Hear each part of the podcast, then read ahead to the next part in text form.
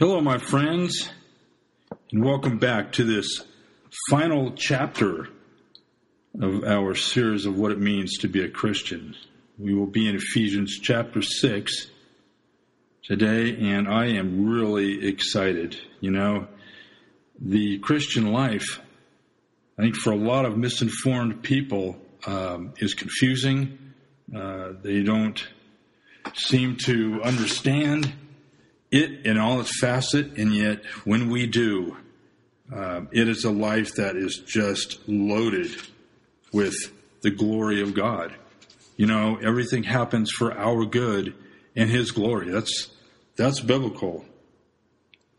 I want to uh, I wanted to just start out um, on that premise about how a lot of Christians today um, my friends don't don't understand the the complete Christian life. They don't understand what not only what happened to them uh, when they became born again, as we've gone gone over in this series. But I want to read something to you that uh, was written by a gentleman by the name of William Gurnall, and uh, he wrote this class of the Christian in Complete Armor uh, back in the 1600s, and uh, this gentleman if I if I could recommend any set of books, there's a three three book set uh, on the Christian's life and the spiritual warfare that we'll be going over today. Uh, I would recommend getting it if you can. Again, it's called The Christian in Complete Armor. It's in three volumes, and it's classic by uh, William Gurnall, G U R N A L L. And I just want to open up this time together, brethren by just uh, reading something to you that I think that is so prevalent today as it was in his day, and yet we see it so much today. Uh, William writes this. He says, They profess to know the gospel and name themselves heirs to the blessing of the saints. But when put to the test, they quickly grow sick of the journey and refuse to endure for Christ. At the first sign of hardship, they kiss and leave the Savior, reluctant to lose heaven but even more unwilling to buy it at such a dear price. And I think that uh, that as we see uh, this day and age as we go on, it's it's increasingly more relevant, if you will, the writings of the apostles uh, today than probably any other time in history regarding the persecution of the church. Uh, Paul made an interesting uh, he what he penned. The Holy Spirit had him pen uh, in Acts chapter 20. We've talked about this a lot, brethren, and, and throughout my ministry, I don't know if there's really a more of a uh, discord in the Word of God that, that I have expounded on than this one. And Paul was saying in Acts chapter 20, uh, start of verse 24, he says, But none of these things move me. You know, he's testified uh, to the Jews and also to the Gentiles repentance toward God and faith toward the Lord Jesus Christ. And then again in verse 24 he says, But none of these things move me, nor do I dear my life, count my life so dear to myself, that I may finish my race with joy and the ministry which I received from the Lord Jesus to testify the, to the gospel of the grace of God. And he goes on verse 27, he says, For I have not shunned to declare to you the whole counsel of God. And remember, brethren, this is the same apostle that, that penned Ephesians that we're uh, dealing with in this series, and also the sixth chapter and warfare that we're dealing with in this series. He said, I've not, I've not shunned to declare to you the whole counsel of God. He says, verse 28, Therefore take heed to yourselves, to all the flock among which the Holy Spirit has made you overseers, to shepherd the church of God which you purchased with his own blood. And he says this, For I know this, that after my departure, savage wolves will come in among you not sparing the flock. Also from among your own selves, men will arise up speaking perverse things to draw away the disciples after themselves. He said, Watch and remember that for three years I did not cease to warn every one of you night and day with tears. It's prevalent today that that the enemy would come in and he would he would have watered down teachers he would have false teachers he would have uh, this professing christian church in these last days uh, shunning to declare not only the whole counsel of God, but getting the saints ready for what they're going to go to, especially young believers. Uh, it, it, would be very, very uh, unloving and uncaring and evil to um, take a little child and kick him out in the cold world and say, okay, there you go, fend for yourself. Uh, no, but we nurture the children. We cause them to, to you know, mature and, and feed them. And as the years go on, by the time they become adults, they're ready to go out and face the challenges of the world. It's the same way with the Christian faith, my friends. We come to Christ. We've been going through the wonderful riches of it and the great blessings of this Christian life and the character that, that produces. Um, I pray that you would really go over this series again and listen to what we've gone over about, about this life. It is absolutely fantastic. And this life was purchased for you, my friend, with the blood of Jesus Christ. So, with that said, we ended last time in the fifth chapter. Uh, remember, we started the fifth chapter really starting to talk about character. You know, uh, what it means to be a Christian and what it means uh, the riches and the, and the glorious position we've spent so long for the first three chapters going over. And now we start with the fourth chapter and the fifth talking about, uh, you know, character. We're introducing uh, the character of a Christian. You know, uh, I remember years and years ago when my mother was um, in the banking uh, profession, and uh, years ago, and I would imagine it would be to this day, uh, when they would te- teach their tellers about money and about how to spot a counterfeit, they studied the real bill, the real dollar bill, brethren. They didn't study the phony or this, anything else. They studied the real thing. So when a counterfeit came over the counter, they could see it in an instant. They knew it. Something's wrong here. We know the Christian life. We studied it. We get into it with the Word of God. And when the counterfeit comes, we know it. Something's not right here and we can check with the Word of God, and sure enough, um, we can we can have a sure plumb line for our life. Part of that plumb line, my brethren, is is character.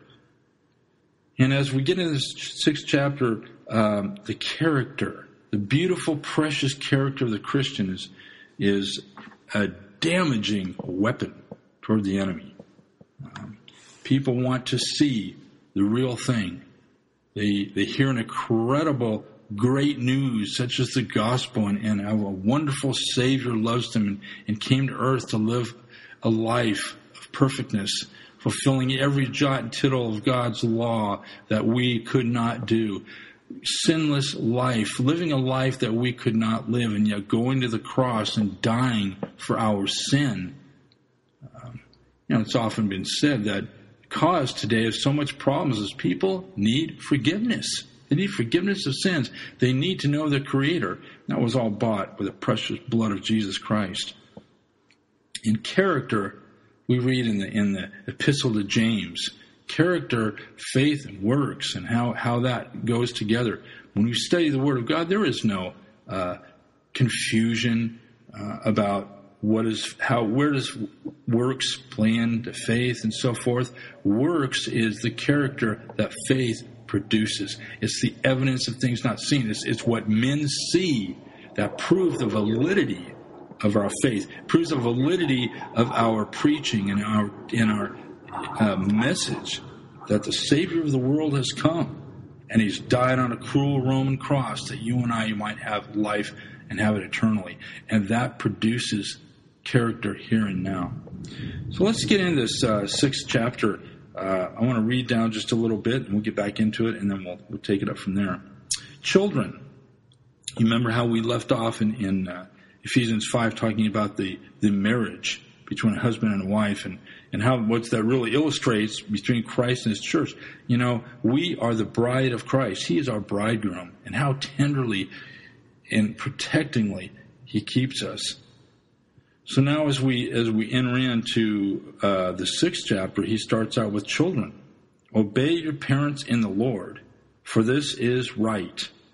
Honor your father and your mother, which is the first commandment with promise. And this is the promise. Verse 3 that it may be well with you and that you may live long on the earth. And you, fathers, do not provoke your children to wrath, but bring them up in the training and admonition of the Lord. you know, the, the Holman Christian Standard Bible says, don't stir up anger in your children, but build them up in the admonition of the Lord. Look at verse 5. Bondservants, be obedient to those who are your masters according to the flesh, with fear and trembling and sincerity of heart, as to Christ, not with eye service as men pleasers, but as bondservants of Christ, doing the will of God from the heart. Verse 7 with good will doing service as to the Lord and not to men, knowing that whatever good anyone does, he will receive the same from the Lord, whether he is slave or free. Verse 9, and you masters, do the same things to them, giving up threatening, knowing your own master also is in heaven. There is no partiality with him. I'm going to stop at verse 9 and go over these verses really quick. And, and it is exciting, isn't it? Uh, I love these series because there's no time limit. There's no uh, outline that we have to follow. It's just getting into the Word of God and letting the Word of God get into us and speak for us. You know, um, John Reynolds, the man who was uh, made the suggestion, and it was a response, you know, of the uh, making of the authorized version, the King James version to King James first. He he suggested the making of a new translation, and he he writes in his memoirs that you know, we have two avenues that we must mature in. One is prayer, and the other is the scriptures. We need prayer because that is us talking to God, and we need the scriptures to get immersed in them because that is God speaking to us through the scriptures. So when we look at prayer and we look at the scripture, wow, we see that God comes alive. Um, so why does it back in verse one of chapter six, children obey your parents in the Lord, for this is right. I don't think there's a there's a, a viable parent on the face of this planet that does not want their children to be obedient.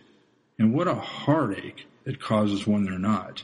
But look what God says. We'll talk about the the the meaning of, of a lot of these things in the Old Testament for us. It says, Honor your father and your mother, verse 2, which is the first commandment with a promise, that it may be well with you and that you may live long on the earth. Now, you'll find the Ten Commandments in Exodus chapter 20 and also Deuteronomy chapter 5. This extended version, that it may be well with you and you may live long on the earth, comes from the Deuteronomy chapter 5 version. You know, it is God's uh, premise, it is His will, it is His desire that we would be obedient children. You know, that we would be obedient children. He loves obedience. When the children are obedient to their parents, it goes well with them. When children are not obedient to their parents, it does not go well at all. There is there is strife, there is rift, there is commotion, there is upheaval in the home. Uh, you know, and and God definitely His will his desired will was that us as children would honor our father and our mother, and then we would be obedient, follow them. And, and by doing so, it will be well with us. We will be trained and have a great childhood. Things will go well, and we can learn that aspect. I want to read something to you, and this is from Deuteronomy chapter 21, just, just to read something to you. And I want to get us to see uh, how God is disgusted. He does not like disobedience. This is talking about the law, or as Scofield says, a disobedient son of the law. But listen to this. If a man has a stubborn and rebellious son who will not obey the voice of his father or the voice of his mother, and who, when they have chastened him, will not heed them, then his father and his mother shall take hold of him and bring him out of the elders, out to the elders to the city, and to the gate of the city. And they shall say to the elders of the city, This son of ours is stubborn and rebellious. They, he will not obey our voice. He is a glutton and a drunkard. Listen to this. Then all the men of the city shall stone him to death with stones. So you shall put away the evil from among you, and all Israel shall hear and fear. You know, some people say, well, if that was true today, there wouldn't be any, any rebellious kids. I don't think so. I think that was true today, there wouldn't be, there wouldn't be too many rebellious kids. But what we see here is it's God's attitude towards rebellion. What we see here is God's attitude and hatred of rebellion towards parents. It is a very serious issue. Uh, we read in so many things, you know, when when uh, Timothy's list of, of, you know, in the last days, there will be perilous times. Um, lovers of, of, you know, well, in fact, let's, let's turn there, brethren, real quick. Uh, you know, we, we, we see so much today disobedience of kids to parents. And the only reason I'm spending time on this because it is a uh, it is an epidemic and it's running amok in the church. He says, but know this. I'm in 2 Timothy chapter 3, by the way.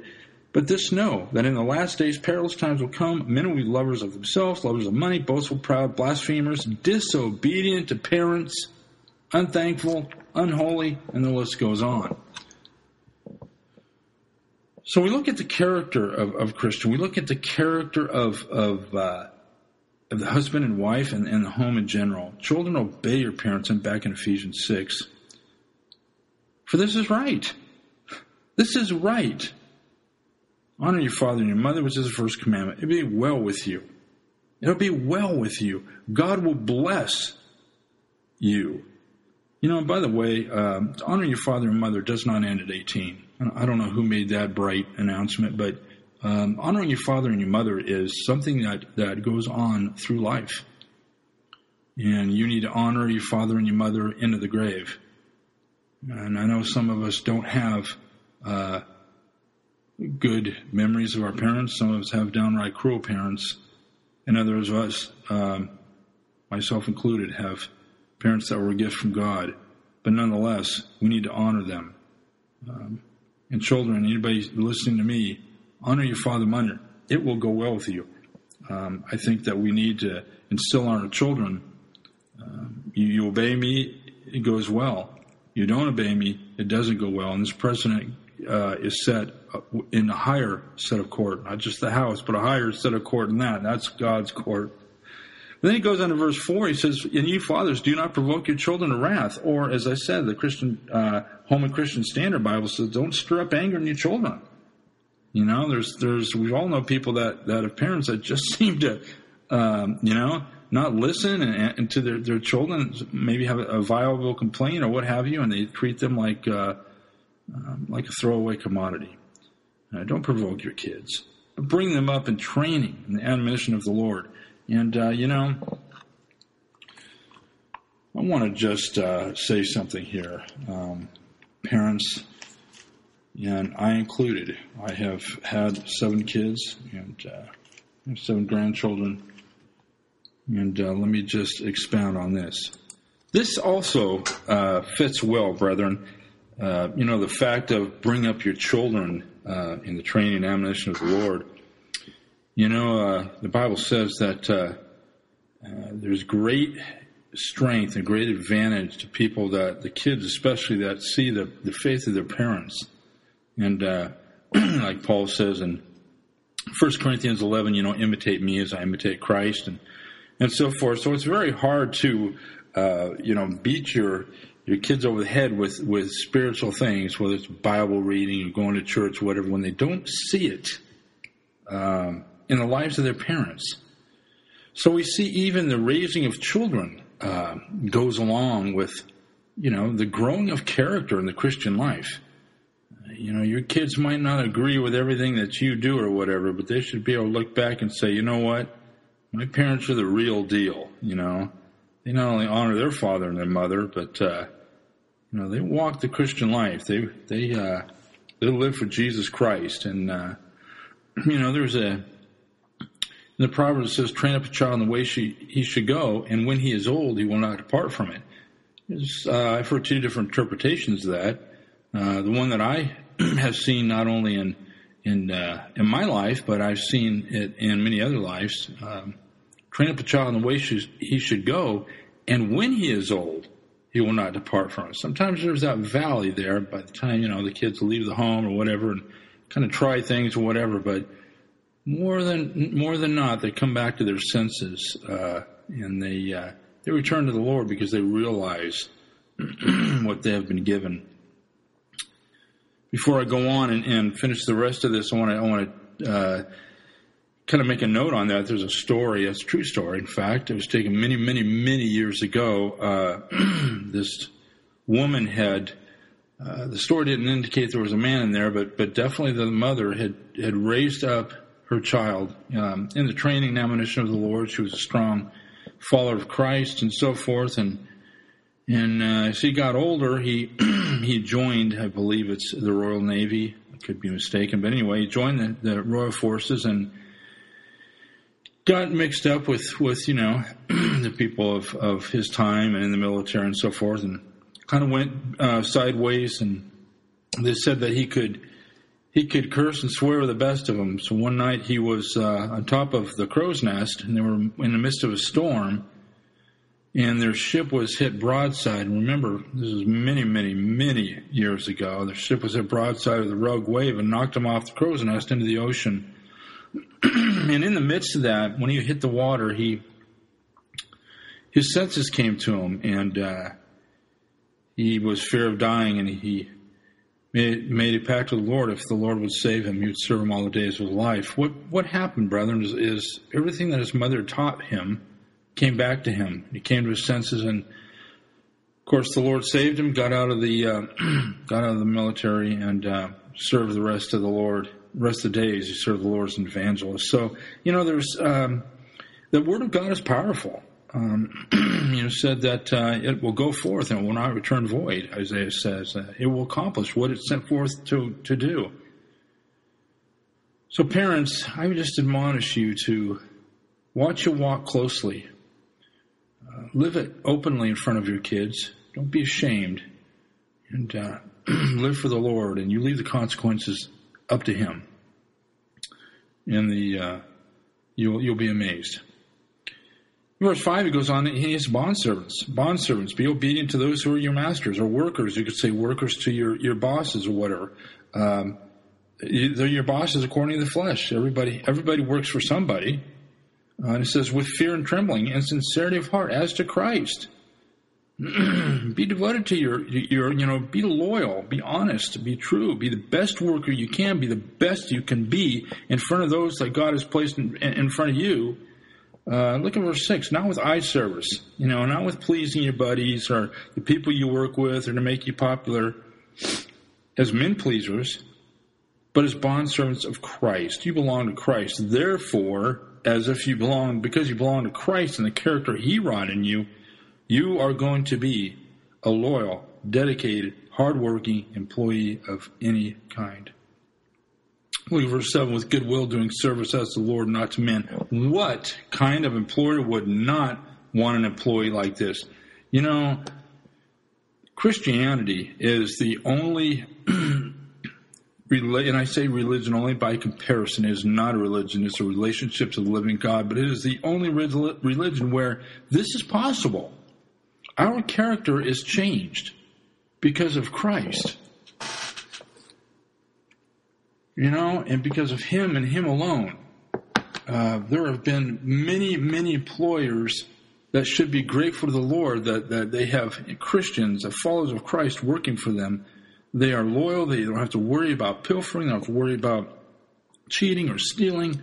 They can give them a task and they can know that they're going to do it from the heart. Uh, this is all mixed in with good character that we receive not only because we've been risen with Christ and seated with Christ in heavenly places, remember back in chapter 2, verse 6, but we have so many riches, and it's, it's coming out in our character. Um, this is what it means to be a Christian, brethren. Remember the saying we've had throughout the years wherever there's a counterfeit, there's always the real thing. But unfortunately, wherever there's always a real thing, there's always a counterfeit. That's the sole reason why a counterfeit exists to mimic and try to fool those that don't know the real thing. So get to know the Word of God and, and get into it and let the Word of God get into you, and, and uh, you'll be amazed at, at the power um, that we have, which we'll be seeing here in just a little bit. knowing, again, verse 8, knowing that whatever good you do, you'll be received the same from the Lord, whether you're a slave or free, whether you're, you're a bond servant to any person or you're free in the Lord to do what you will. You do all things to Him and to His glory. He's going to reward you. And then verse 9 says, And you masters do the same thing to them, giving up threatening, knowing that your own master is in heaven. There's no partiality with Him. You know, we're all brethren. Um, and we should be uh, we should be honored to be in a place of, posi- of a position of authority over those to uh, give an example of Jesus Christ. Uh, just back, just like back in uh, the previous chapter, um, you know, verse 23. For the husband is the head of the wife, as Christ is the head of the church. It's a privilege to be the head of the household. It's a privilege to be head of my wife. I get the opportunity to love her and care for her tenderly as, as Jesus Christ loves and cares for me. What a privilege. Character, wow.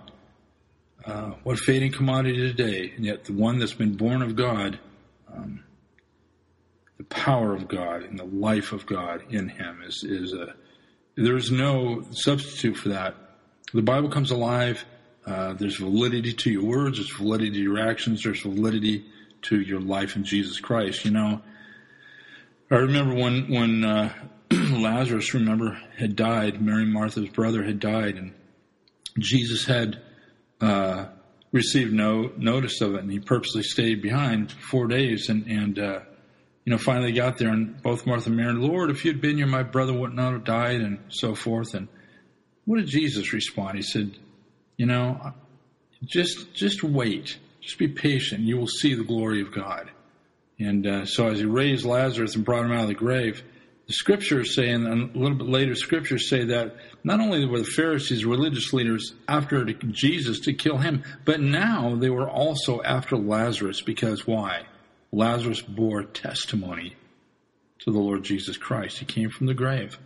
We've been born again, brethren. We have been spiritually born again with the life of God. That is powerful. Let's get on the rest of this chapter and let's talk about spiritual warfare uh, for just a moment. And uh, wow, I could spend three or four studies on this alone.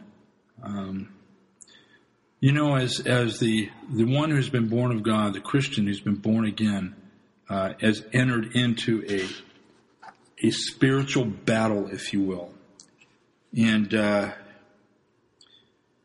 we have been called out on the battlefield. We're in this fight, you know.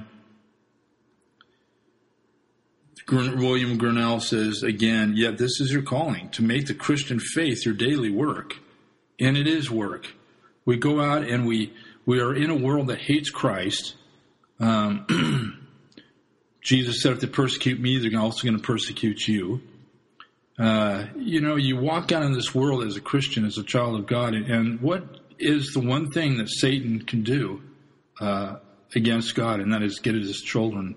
Uh, he can't get you, he can't possess you, but he can harass you, he can nullify your uh, testimony, he can cause you to go into depression, to doubt, he can get you separated from the brethren, he could get you uh, angry.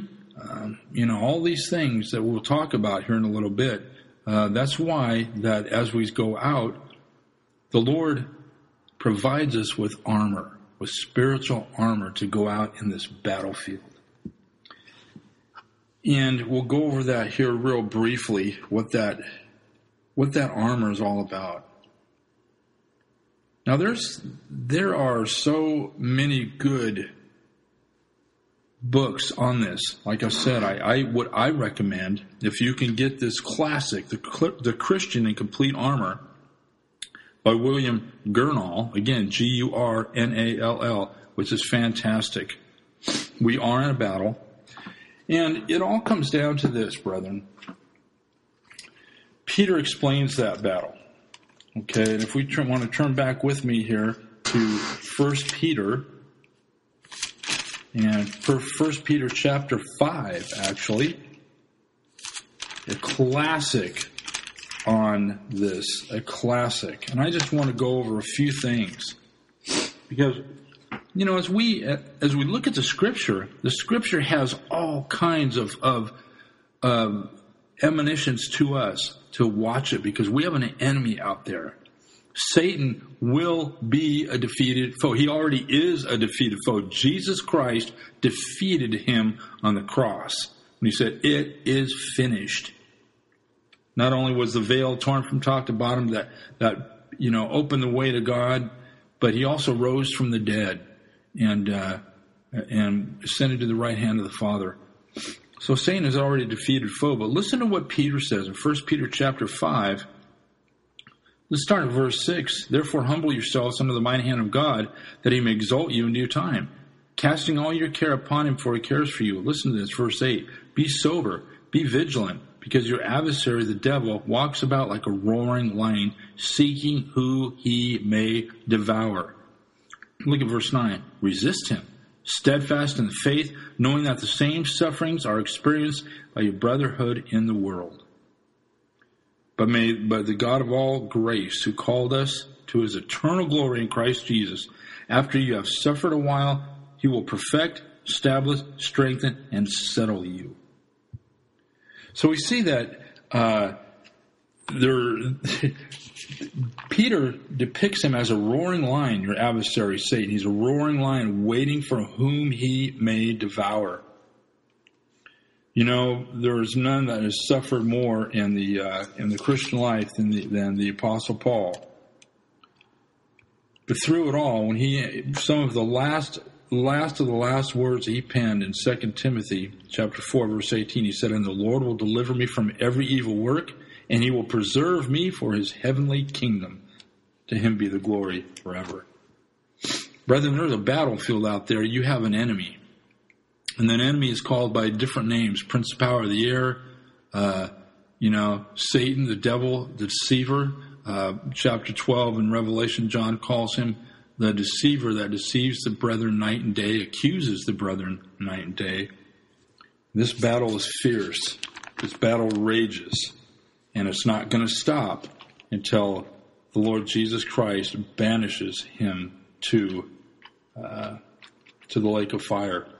You know, there is a uh, there's a story that that I want to just also illustrate this, and you know, it is such a a wonderment to me that the Bible is alive and active, and and uh, will you know will describe this spiritual battle, this spiritual warfare that's going on. Let me just, uh, you don't have to turn there, but I'm in Second Kings chapter 6. I'm to, actually, I'm to start at um, verse 15.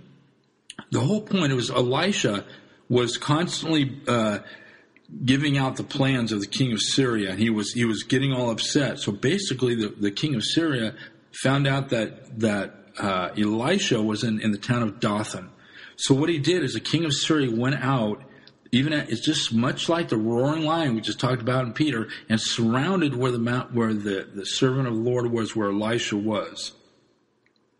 And so I'll, I'll start out with this point in verse 13. He says, So he said, See and go see where, where he is, that I may send and get him, talking about the king of Syria to Elisha. And it was told that he was saying, Surely he's in Dothan. Therefore, the king of Syria sent horses and chariots and a great army there. And they came by night, surrounded the city. And when the servant of the man of God rose early and went out, there was an army surrounding the city and with horses and chariots. And his master said to him, Alas, or the, excuse me, the servant said to Elisha, Alas, my master, what shall we do? So he answered, Elisha answered him, do not fear, for those who are with us are more than those who are with them. And Elisha prayed and said, Lord, I pray, open his eyes that he may see. Then the Lord opened the eyes of the young man, and he saw, and behold, the mountain was full of horses and chariots of fire all around Elisha. Now, if you notice in this, it's all around Elisha. Why? Because God is in control. God only allows Satan to do so much. We are in a battle. Greater is he who is in you than he who is in the world, the scripture says. So we have the spiritual warfare.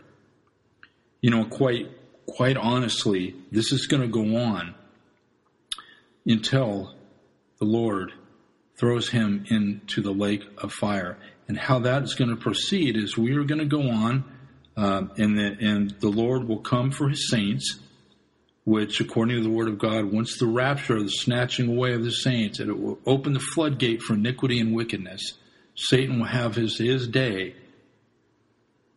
And as, as Armageddon comes and Jesus comes back with his bride after uh, after the you know the Antichrist, a short reign, and Armageddon, and he will the dragon will be caught. Satan will be caught by the by a mighty angel and shut up in the abyss for a thousand years. The Bible says, during which time the Lord Jesus will have his millennial reign, and the earth will be will be covered from the knowledge of the Lord as the waters cover the sea. The Scripture says. But then, after a thousand years are are done, Satan will be loosed for a time, and he will deceive the nations of the earth because there's a lot of a lot of uh, people will be born in the kingdom naturally, just like they are now, and will follow his deception. And then, almost immediately, this deception will not last very long until the Lord himself will send fire down and consume the adversaries and will personally take Satan and throw him in the lake of fire where the beast and the false prophet already are, and he will be tormented day and night forever and ever. That is the history of him, brethren. He is a defeated foe. Jesus Christ defeated him on the cross. He purchased men of every tribe and tongue, and he bought him them with his blood. So, with that stated, we'll start at verse 10 of chapter 6 of Ephesians. And finally, my brethren, be strong in the Lord and in the power of his might. Be strong in the Lord and the power of his might. You know, that's what Paul said to Timothy, remember? To be strong in the grace that is in Christ Jesus. And be strong in the Lord. We are to be strong in Him. Uh, I want to share something with you. Just, uh, at, you know, Second Timothy, Paul writes to Timothy, said, You therefore, my son, be strong in the Lord. Be strong in the grace that is in Christ Jesus be strong in it, brethren. You know, before we go on and talk about what uh, what the strength of the Lord and the power of His might is, we want to understand grace again, as we've been talking about grace, not only unmerited favor, but the favor that has been shed abroad abundantly. That God shed abroad everything of Himself in Jesus Christ. Grace. We didn't earn it. We can't. We can't work to keep it. We certainly don't deserve it. But the Lord, we are saved by grace. Ephesians chapter 2, verse 8 and 9. We're saved by grace. We're kept by grace. You can see that in Colossians chapter 1, verse 6 and elsewhere. And we will be delivered by grace.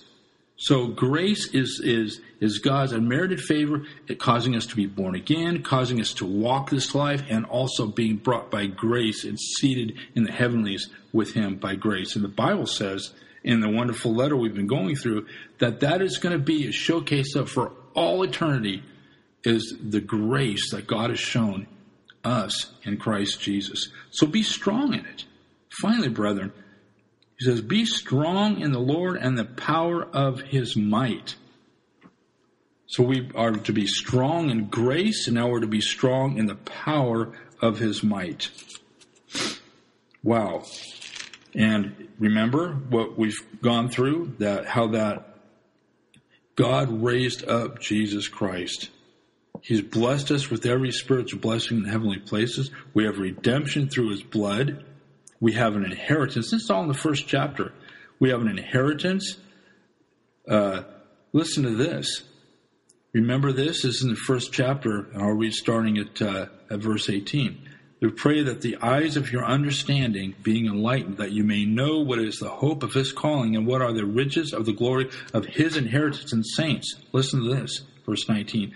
And what is the exceeding greatness of his power towards us who believe, according to the working of his mighty power, which he worked in Christ when he raised him from the dead and seated him in his right hand in the heavenly places and when we jump over to chapter 2, remember verse 6? Guess who he's also raised up with Christ? Listen to this. And he raised us up together and made us sit together in the heavenly places in Christ. We are to be strong in his might, strong in his power. The Lord God of the universe is who redeemed us. Paul says in Romans 8, Who will condemn us? It's Christ who died and rose again. Um, be strong in that, brethren. You are not to fear. We are always in his hands. And this is all by his might. Remember our list? He's chosen you in him before the foundation of the world. He's predestined you to adoption as a son. He's made you accepted in the beloved. He's redeemed you through his blood. He has given you an inheritance. He, you have been sealed with the Holy Spirit of promise that guarantees your inheritance. You have his power in you as a believer. You've been raised with Christ by the same power, and you sit with him in the heavenlies. You've been saved by grace, which is which is absolutely from God and God alone. And you've accessed, listen to this, through Christ to the Father. That is all because the God of the universe, who has no rivals, is all powerful. Remember, this God spoke and the universe leapt into existence. Finally, brother, be strong in this. The power of his might. Look at verse 11. Put on the whole armor of God that you may be able to stand against the wiles of the devil. That you may be able to stand. Look at verse 12. We do not wrestle against flesh and blood, but against principalities, against powers, against rulers of the darkness of this age, against spiritual hosts of wickedness in the heavenly places. Let me read that again, brethren. For we do not wrestle against flesh and blood, but against principalities, against powers, against the rulers of the darkness of this age, against spiritual hosts of wickedness in the heavenly places. Let me let me uh, real quick I love this, being able to just have the freedom to go back and forth and quote from this wonderful man who, in so and so many years ago, uh, wrote about the, the Christian battle. He says the outcome of the battle rests on God's performance, not on your skill or strength. You get that? It rests on God's performance. And as we look in, in uh, this 12th verse, which is very telling about what this spiritual warfare is, brethren. We're not wrestling against flesh and blood. We're not wrestling against the schemes of, of you know, people, but the principalities and the powers, right? I want you again just to flip back real quick, okay? When God raised Christ from the dead, remember in chapter 1, I want you to look at verse 20 and 21.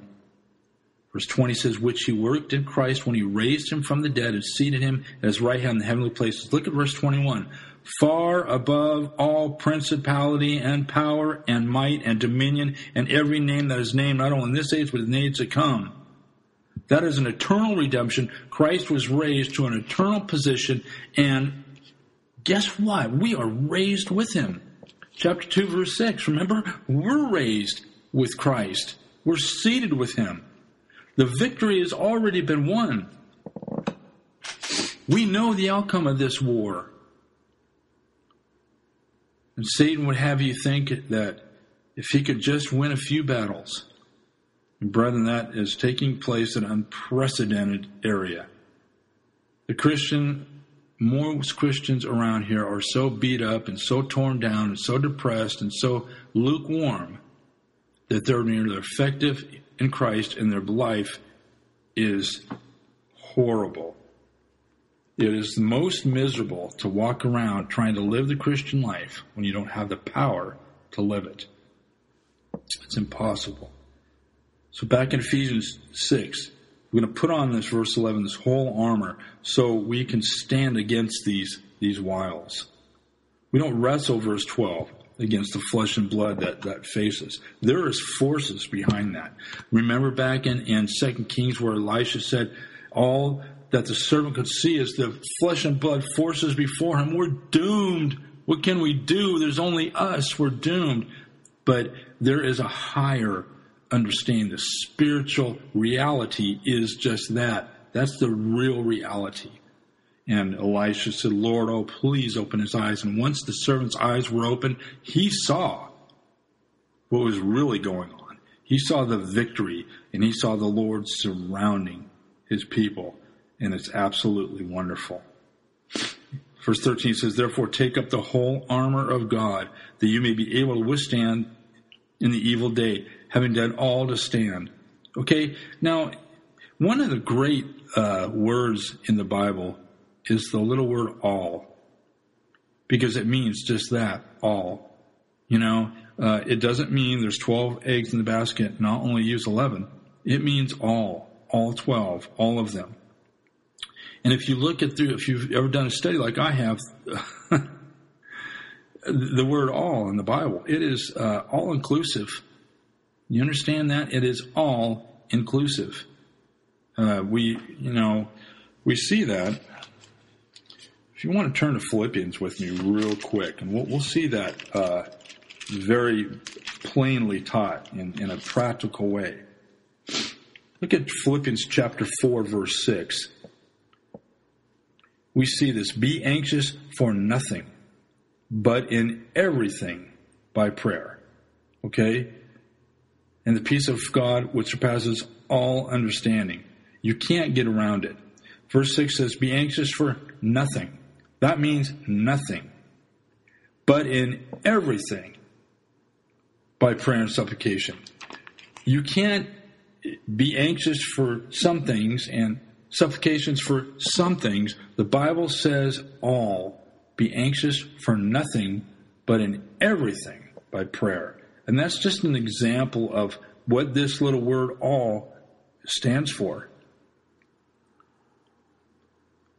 That you may be able to stand in the evil day, having done all to stand. Look at verse 14. Stand therefore, having girded your waist with truth having put on the breastplate of righteousness. Gird your waist with truth. You know, I think that uh, as we look at, at the Christian life and, and why why do we we have a force that we fight? Why do we have why is Satan so active? Why is he out to? Because as we see, uh, we can also see this in Isaiah 14 with, with the I wills. When Satan fell through pride, he says, I will, you know, rise above the stars of God. I will, uh, you know, be like the Most High. I will, I will, I will. And what he is doing, brethren, he's, he's stating there that through pride, he wants to usurp God. He wants to usurp God and uh, causes people to forsake their loyalty, forsake their master. He wants them to uh, be disloyal, to live defeated lives. Satan's aim is to, uh, he can't take our soul, but he can make us miserable in, in this life the whole armor of God. What is the whole armor of God? You know, there's been so many books written about it. There's been so many things talked about it. Uh, the whole armor of God. Jesus, it, it, has been said in Scripture that he exercised this.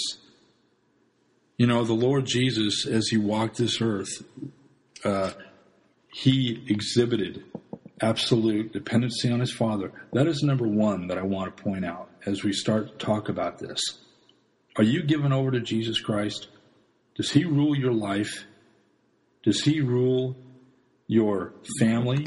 Does He rule your affairs? Does He rule everything? Does He rule your thought life?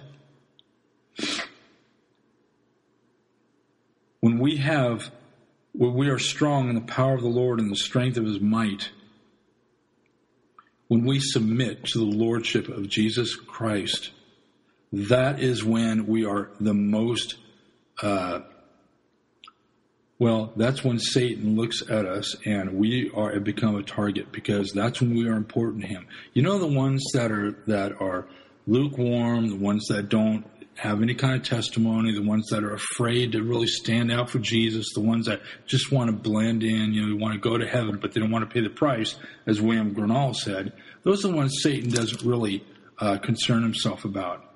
But spiritual warfare, brethren, is those that are on the battlefield for Jesus Christ, that stand for Him against the tide, bringing as many souls, or as Jude would say, snatching as many souls out of the fire as possible.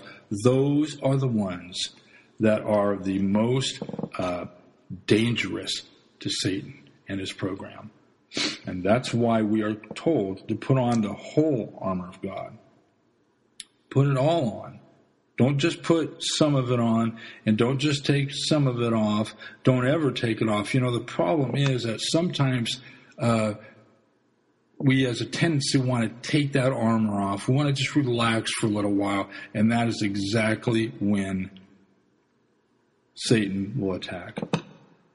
He has had all the history of, of the human race to study us, to know what, what, what's going on down here. He has so many people, so many demons following him. It acts like he's everywhere at once, and yet he is a created being. So we stand with this armor.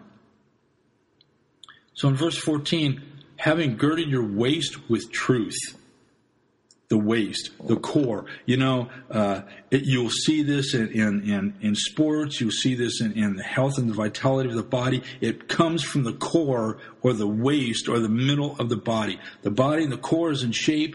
The whole body will be in shape. We are to gird our waist with truth. With truth. With solid biblical truth. Do you know the Word of God?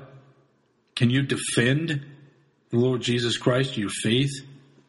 You know, I want to read something to you real quick, and we all know it, but let's let's go to First Peter real quick. It, this is amazing because God has not left us in the dark about what to do and about how to stand, how to speak for Him, how to act.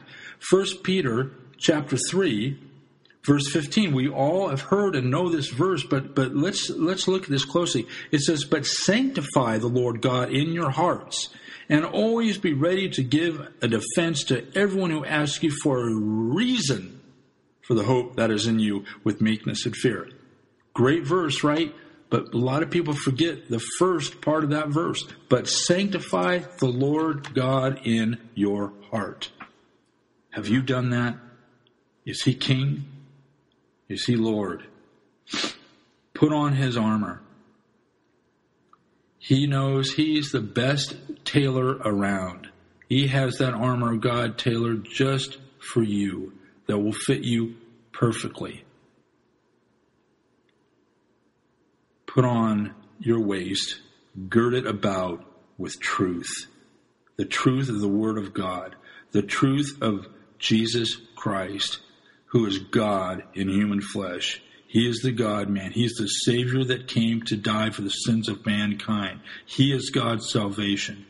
Apart from Him, we have no hope. Apart from Him, there is no salvation. Jesus Christ is God. He is full of grace and truth. Having put on the breastplate of righteousness you know, a breastplate. Wow. That's one that guards the, the eternal organs, guards everything that, that makes us live and makes us vital. Righteousness. Our righteousness comes by Jesus Christ. I place my faith in Him. He deposits righteousness to my account. I am righteous because of Jesus Christ. Every single person in this world who's ever lived needs one thing, and that's righteousness. They need the righteousness of God, and we have it, brethren, through faith in Jesus Christ, crucified, buried, and risen on our behalf. Praise the Lord. Wow. So we have a waist girded with the truth. We have our, our vitals guarded with righteousness. Verse 15, having shod your feet with the preparation of the gospel of peace. You know, Isaiah 52 said, you know, uh, uh, talks about that. You know, good tidings, ones who proclaim good tidings. Are your feet prepared for the preparation of the gospel? Have you made Christ Lord and sanctify him so when everybody asks a reason for the hope that lies within you, you can share it with confidence, with, with gentleness and yet forcefulness and conviction. He says, but above, above all, look at verse 16. Above all, taking the shield of faith with which you will be able to quench all the fiery darts of the wicked one. Wow. Above all, verse 16, taking the shield of faith. You know, I want to read a, little thing that came out of the original 1975 Open Bible from uh, Thomas Nelson. He, there was a note in here that says, Now faith is a substance or the title deed of things hoped for. He says, Your faith is your title deed to eternal life. Just as a title deed is evidence of a real estate, so your faith is evidence of your eternal estate in God. Faith is your title deed. I have faith that I am the Lord's, and nothing will happen to me unless it passes through the hands of a loving God. Did you know that? Nothing will happen to you unless it passes through the loving hands of your Father who's in heaven. And that title deed was purchased again by the shed blood of Jesus Christ. You see why it is so essential to realize that Christ defeated Satan on the cross. Let's go back to Genesis chapter 3. Wow. Remember Genesis chapter 3? God promised, and He said, I will put enmity between you and the woman. He's talking to Satan now, and between your seed and her seed. He shall bruise your head, and you shall bruise his heel. In other words, he's going to crush Satan with one blow, and that was on the cross. Satan was defeated. You know, so many times Jesus or Satan tried to get Christ to divert. You know, remember when he tempted him in the wilderness, all through his ministry, uh, even even when he was on the cross. You know, the religious leader said, "Come down from the cross, we will believe you." Because see, if he came down from the cross, he would have not proclaimed the victory that he did, but he stayed there on the cross. He died he was buried. Three days later, he rose from the dead, proclaiming not only eternal life to all those who place their faith in him, but that he is the Son of God by proof of the resurrection of the dead. So you can see where we need to be strong in faith, not only strong in might, we need to take, again, let's go back over this armor real quick. Look at verse 14 again. Have you girded your waist with truth? With truth, not half truths, not, well, I believe it might be truth. Well, you know, it's a fad today and it's growing within this church so big that, well, you know what, there's myths in the Bible. You can't really take it as, as, as truth, you know, as written by man and blah, blah, blah. Well, you know what, if you take that premise, brethren, how do you, how do you pick and choose what's truth and what's not? I have a wonderful friend or wonderful friends, uh, and uh, his wife, her name is Gail. She said something one time and it just clicked with me, and I love it.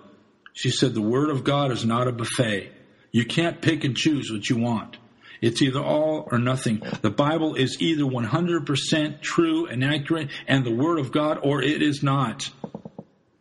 And if you struggle with areas of doubt, get on your knees and ask God to give you that unwavering understanding that this is the Word of God.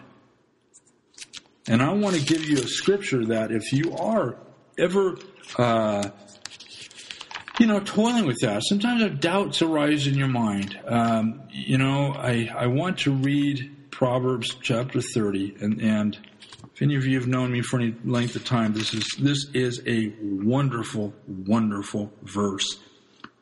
The 30th proverb and the fifth verse says this Every word of God is pure. He is a shield to those who put their trust in him. Gird your waist with truth. And that truth will lead you to salvation in the Lord Jesus Christ, and you will have the righteousness of Christ your account. It will guard the vital and vital organs and, and of your breastplate, so to speak. You're gonna regard Jesus Christ and sanctify him as Lord God in your life, as Peter said in, in 1 Peter 3.15. So you're gonna you're gonna be ready for the preparation of the gospel of peace.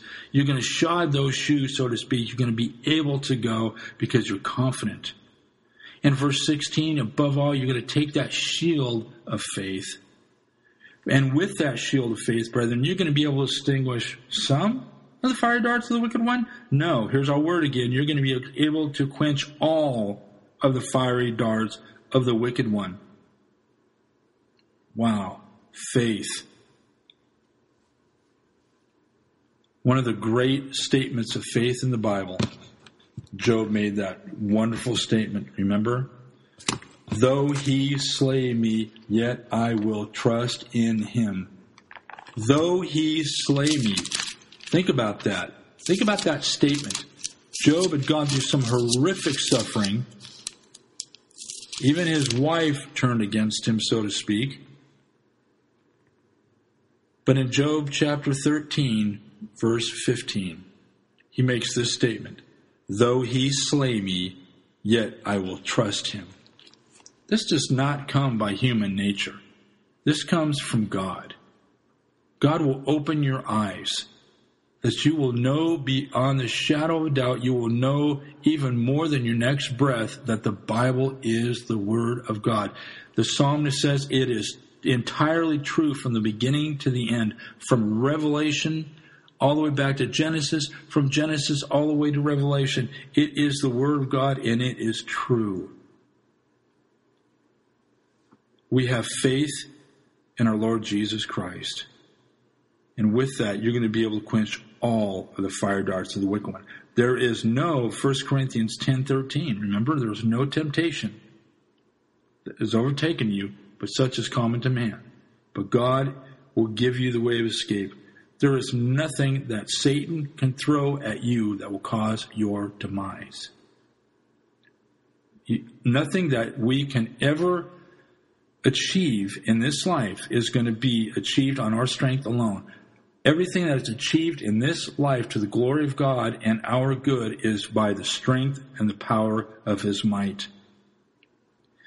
Look at verse 17. And take the helmet of salvation and the sword of the Spirit, which is the word of God. I want to take just a minute here. I know we're getting a little bit late on this, brethren, and, and thank you for, for sharing this with me. This is so exciting. I pray that the Lord would open the eyes of your understanding that you may see these things. 17 says, And take the helmet of salvation. Wow. The helmet of salvation. Turn back to Isaiah chapter 59 with me, real quick. If, if, if you have a moment, if you don't, that's okay. You can look up the references later. Isaiah 59. Wow. Yeah, way back, you know, I had a gentleman try to want to use my pulpit one time and says, Well, I don't teach the Old Testament. You know, I just teach the New Testament. Really? Well, you'd be amazed how many times the Old Testament is quoted, how many times the Apostle Paul uses the Old Testament. Because as you remember, when Paul and Peter were sharing the gospel, the New Testament hadn't been written yet. The scriptures that they had were the Old Testament scriptures. Look at Isaiah 59, verse 17, talking about Christ. Well, actually, let's go back to verse 16 because this is a famous verse about, you know, there's nobody but, but the Lord Jesus Christ. He said, I saw that there was no man, verse 16, and wondered that there was no intercessor. Therefore, his own arm brought salvation to him, and his own righteousness is sustained him. Look at verse 17. For he, talking about Christ, put on righteousness as a breastplate, and a helmet of salvation on his head. He put on the garments of vengeance for clothing, and was clad with zeal as with a cloak. We want to be followers of Christ. We want to stand in this world. So when when the time comes that we either physically die and go to be with the Lord or the Lord comes back for his bride and to meet him in the air, we will hear those words that all true Christians want to hear. Well done, thou good and faithful servant. the helmet of salvation, and the sword of the Spirit, which is the Word of God. You know that Jesus, remember, is called the Word of God. Um, back in John chapter 1. Um, you know, I love the Bible. The Bible is, if you read it, you cannot fathom it, and yet God gives you such joy in, in what you do understand that you keep searching and searching and growing and growing. In the beginning was the Word, and the Word was with God, and the Word was God. Jesus Christ is the Word. The sword of the Spirit is the Word of God.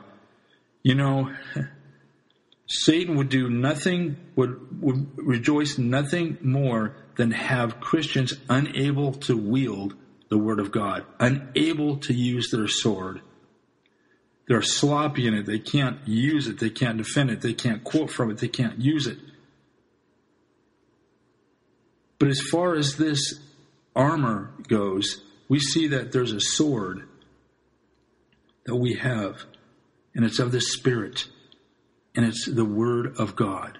Brethren, I ask you to get into the Word of God and let it get into you. Let it do its work in you. It effectively works in those who believe, Paul told the Thessalonians. The Word of God. Learn how to wield it masterfully. Know it, live it, and love it, as J. Vernon McGee would say. We need to know the Word of God. Immerse yourself in it. Don't go a day without reading it and getting into it. You know, there's so many uh, places in the Word of God that Job says, I deem his word more than my necessary food. It is your defense. It is your joy. It is your comfort. It is the glory that we have, that we can glorify the Lord Jesus Christ. It is our comfort and it's our stability. It is our confidence. I want to uh, talk a little bit, just real quick about confidence, and then we'll, we'll be wrapping this up. I know this has been long, brethren, and I thank you so much for being with me and sharing this with me.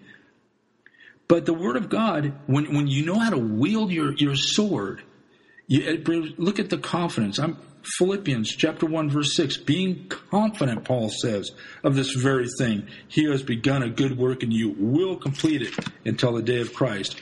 Being confident. You know, we want to be confident. We know that, that, that he's confident by in Colossians chapter 1 verse 6, he said, it is bringing forth fruit as it is also among you in the day you heard of it and knew the grace of God in truth. He's confident. It's a book of knowing. You know, first John 5:13. We write these things to you that you may know that you have eternal life. It's a confidence, it's an expectation, it's a great hope. We know how to wield that, that sword. We know that that when we're in a battle, we can wield that sword and nothing will be able to defend us or I say, should say, nothing would be able to come against our defense because the Lord is, is our defense. Learn the Word of God. Get into the Word of God. And by foremost, anytime you hear somebody, including the one speaking today, check them out with the Word of God. I cannot state that enough. Any man that is truly sent from God will demand that you check him out with the Word of God. Do not take his word solely for it. Check him out. And when you do, you will realize that that is how God solidifies truth in our life. Learn. So when you know the real thing, you know the Word of God. You can see the false coming to you on the horizon. You can see that false teacher. You know something's false. You know that that is not the right thing because you are immersed in the Word of God. You know how to wield your spirit and you know what God is saying of us.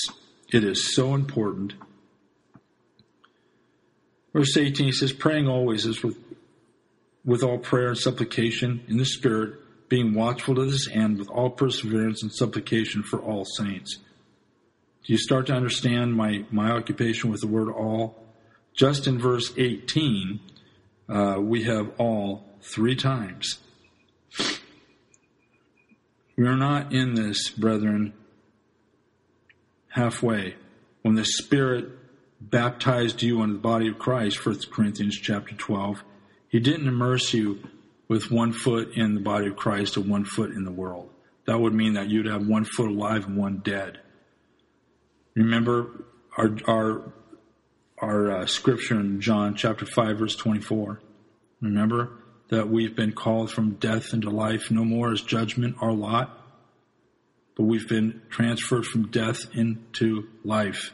All of it. We've been immersed wholeheartedly. He says in verse 19, And for me the utterance may be given to me that I may open my mouth boldly and make known the mystery of the gospel for which I am ambassador in chains, that I ought to speak boldly as I ought to speak. Verse 21, But that you also may know my affairs and how I am doing. Tychicus, a beloved brother and faithful minister in the Lord, will make all things known to you, whom I have sent to you for this very purpose, that you may know our affairs and that he may comfort your hearts. Peace to the brethren and love with faith from God the Father and the Lord Jesus Christ. Verse 24 Grace be with all those who love our Lord Jesus Christ in sincerity. Brethren, let's give our let's give everything to the Lord and leave all the circumstances and, and outcomes of our life to Him. He is a wonderful, wonderful master. He will give us everything that we need. I hope that these studies have been of a wonderful uh, nourishment to you and to and as they have with me i'm just so sometimes so overwhelmed you know there's a story that i'll end with here that also uh, william Gurnall had had uh, had stated and it's one that really spoke to me and that was there was a um, a Roman uh, military leader that was parading around the the arena in triumph. He had had a great victory uh, militarily, and he was riding with his big steed in front, his army following him. And he had, made a great victory. He won a great victory, defeated a, a huge army. And yet there was a prostitute that was over on the side of the arena, and she caught his eye, and he couldn't take his eye off of her. And what he's saying is that this man who went out and conquered a great army, a great victory, was defeated by one single act of lust. Brethren, your adversary is roaring like a lion, seeking whom he might devour. We're to take up the whole armor of God. Don't become slack. The Lord will give you joy in this. He will give you joy in understanding that that wow, I can wear his way, his his I can gird my waist with truth. I could put on righteousness my breastplate. I could put on my feet the preparation of the gospel of peace. You know, brethren, the world is screaming for peace. Every individual is screaming for peace in his life. We have it. We have peace with God through our Lord Jesus Christ, Romans 5 1. We also have the peace of God, Paul writes in Philippians, that passes all understanding. So we not only have peace with God, we have the privilege of having the peace of God in all circumstances.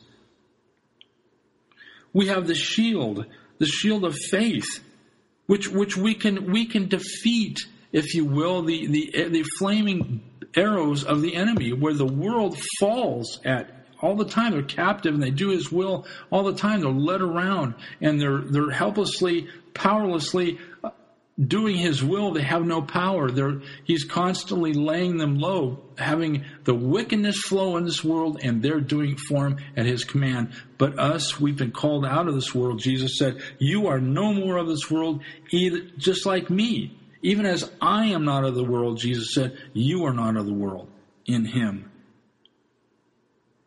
Wow, what a gift. Let us, have you told the Lord Jesus that you loved him today for this? He loves you. He has given you such a wonderful, wonderful life. It has been my privilege, brethren, to sit with you these many hours, to go through this wonderful letter to the Ephesians, to see our wonderful life in Christ, to go through the first three chapters to see our position, our absolute wealth, and then the last three chapters to see our walk in this glorious position and to understand why there's a warfare and, and, and what's really going on. Um, so put on the whole armor of God. Be joyful in the Lord and be strong in the strength of his might. Again, it's been my privilege to be with you. And until next time in some other study, I bid you farewell and I bid you Godspeed. God bless you, brethren.